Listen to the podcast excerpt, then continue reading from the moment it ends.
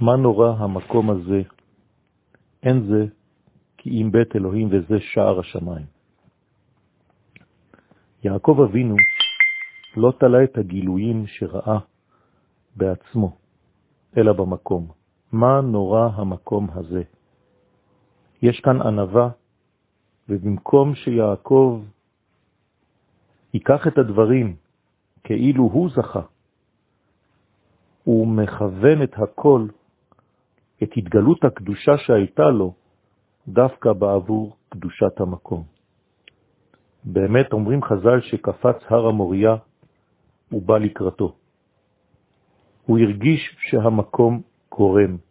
הוא הבין את הקדושה של ארץ ישראל.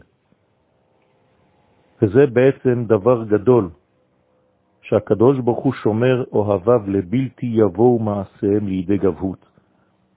יעקב אבינו לא נכנס לגאווה, לא נכנס להרגשה שבשבילו, בזכותו, היו לו כל הגילויים הללו. מי שיש לו את הענבה הזאת, דווקא הוא זוכה לגילויים גדולים. החלום הזה של יעקב בא ביחס לתשוקה שלו. כמה לך בשרי בארץ צייה.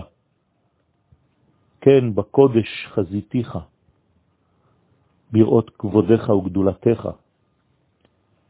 יעקב הלך לחוץ לארץ, ושם אין מראות, כיוון שזו לא ארץ הנבואה חוץ מארץ ישראל. לכן, לפני שהוא יוצא, הוא בעצם לוקח צעידה לדרך במדרגה נבואית. ורצה יעקב שיתגלה לו השם יתברך גם במקומות חשוכים, גם בזמנים החשוכים בחיים. כמה לך בשרי, שהיה מצפה לראות גם בארץ צייה, בארץ יבשה, בארץ שאין השכינה שורה בה. וזה סוד תפילת ערבית שיעקב תיקן, שישמור את הקשר שלו גם במקומות האפלים ובזמנים הקשים שיש לאדם בחיים.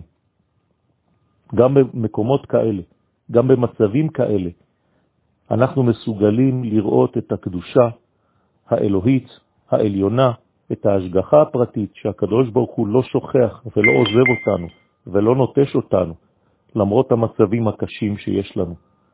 וזה שאנחנו אומרים, ובשוכבך ובקומך, גם בזמן השכיבה, שהאדם כל היום בעבודת הבורא משתוקק תמיד, מהרהר תמיד, כאילו הוא היה בשכיבה ממש, וגם כשהוא שוכב הוא שומע ורואה ועוסק בדברי תורה.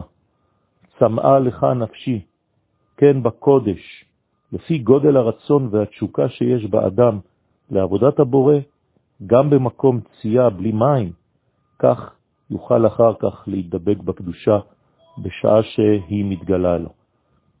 יש גם הערה במקומות האפלים של המציאות, וזו הייתה נחמתו של יעקב אבינו עליו השלום, היותו גולה לחוץ לארץ, למקום יבש, שזכה על ידי התשוקה שלו, הצימאון שלו, להתגלות המראה הגדולה הזאת.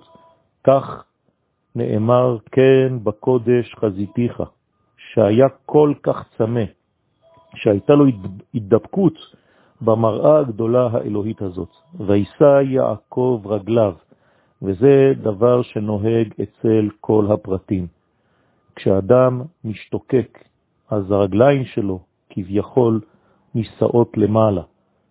וכאן בעולם הזה עוד יותר, שלפי רוב התשוקה שיש לאדם, לקדוש ברוך הוא, אז הרגליים שלו מתרוממות ומתחילות להתקדם. התשוקה בימות החול, אותו דבר, היא זו שמביאה את האור שאנחנו זוכים ביום השבת. יהי רצון שנהיה תמיד באותה השתוקקות, באותה אהבה, באותה משיכה פנימית, ואז נזכה לראות מראות אלוהיים שמביאים ומקדמים את העולם אל עבר תיקונו. יום מבורך.